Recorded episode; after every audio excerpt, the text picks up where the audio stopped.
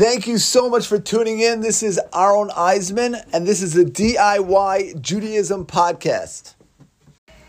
Passover is upon us. Let us try to understand this incredible holiday so we can carry its message into Passover and really throughout the year. And if we understand the message of Passover, it'll literally change our lives and, and really change the entire world. So let's understand this message. What is Passover about? What, let's understand what happened. So the Jewish nation are enslaved in Egypt for 210 years, and God comes and manipulates nature in order to redeem them.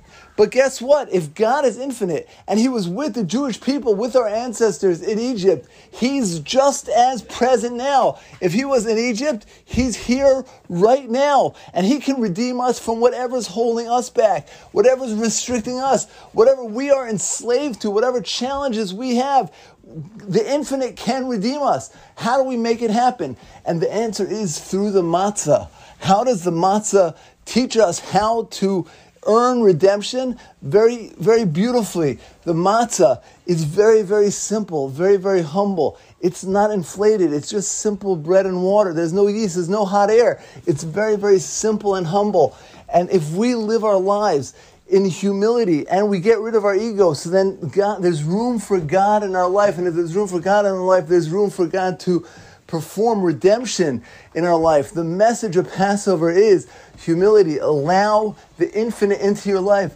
We are not alone. We have a partner in life. God is with us. We, there's a piece of the infinite within each one of us. But if we have a big ego, if we're inflated, if we're high on ourselves, if we're sort of uh, over controlling and, and, and stressed and angry and think that it's all about me. It's all on me. All my accomplishments, all my failures are all me. So then I'm not leaving room for the infinite in my life. But if I'm able to let go and let God and allow the infinite into my life through humility, the old Western movies, there was a line where two tough cowboys would say to each other, This town ain't big enough for the two of us it's too big. We are too big in order to exist in this town together. Well, God says to us, Kaviyachal, sort of, God says to us, it, you know, if your your ego is so big, there's no room for me in your life. We need to live with humility, getting rid of our ego,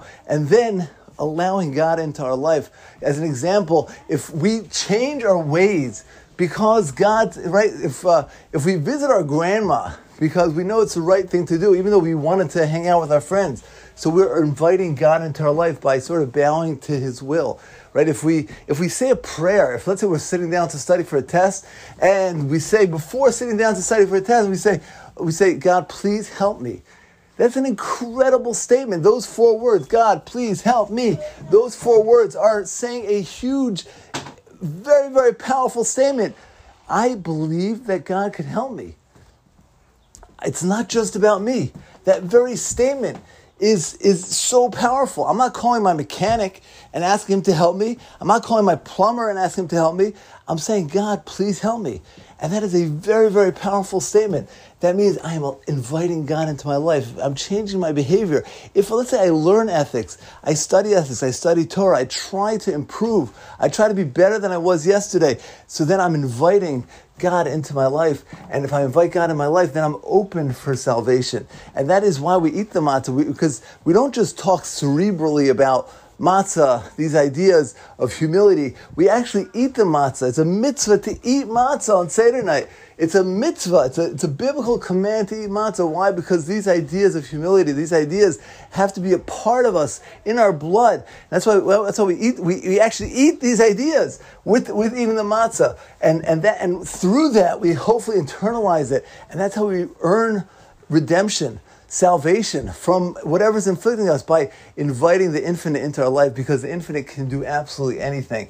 And we don't have to be partners with the infinite 50 50. We have to be partners with the infinite by allowing the infinite into our life and trying our best. And a great way to invite the infinite into our life is by praying, is by asking God for help. And that's and, and by bowing ourselves to his will. So that is that is one one foundational idea of, of Passover. Secondly, what is Mitzrayim? Egypt was called Mitzrayim. Mitzrayim is a very, very deep idea about Mitzrayim. Mitzrayim actually means constrictions. It doesn't, Meitzarim is not just constricted, but constrictions. It's doubly constricted. There's two types of people. Some people are constricted, but then some people are so constricted, they don't even know that they're constricted. I'll give you an example. Imagine two guys are in jail for 20 years, right? One guy is 60 and one guy is 20. Right, in the olden days, they'd throw a whole family into prison. So imagine there's a 60 year old guy in prison and a 20 year old guy in prison. But the 20 year old guy in prison was actually born in prison. The 60 year old guy in prison was 40 when he went to prison. And one day, the prison wall falls down, or maybe the guard falls asleep, and there's an opportunity to escape. So the six year old says to the 20 year old, Let's go, let's run, we could be free, we could break free, let's go, here's our chance, let's break free. And the 20 year old says, what, why, why do you want to break free? This is great. This is amazing. I love it here. They're painting the walls next week. And I heard we're going to get a new pillow in a couple months. And maybe they're going to get a new cook and they're going to serve a little extra food in prison. Where, where are you running? Why would you want to escape? See, the 20 year old was never free. He never understood what even freedom is. He doesn't even understand that he's in prison. He doesn't even understand what prison is. It's possible to live our lives so constricted that we don't even know that we're constricted. That's, that's a double constriction of Egypt. And in our lives as well, there are times that a person could live living very, very instinctive lives. They go to work, they come home, they support their family, they protect themselves. But that's really an instinctive thing. Animals live on instinct, and they do that same thing. They protect their family, they eat, they protect themselves, they shelter. But the thing that differentiates us to express our full selves, to free our full self, is free will. We have the free will. Animals don't have free will decisions. The way we express our full self is by expressing our free will decisions. That's how we become something. We are the result of our decisions. We are the result of our. If I go visit my grandma, I become that act after visiting my grandma, if I smile at the mailman, I become a smiler at the mailman. I'm, I'm creating myself. If I'm honest, someone offers me a shady business deal and I turn it down, I'm becoming that act.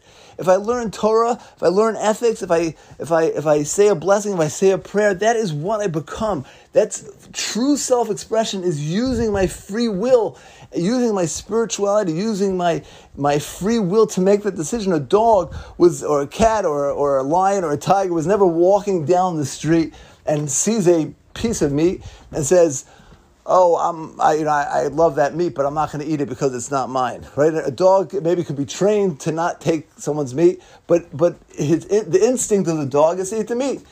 The, the, a human being is so much more than instinct.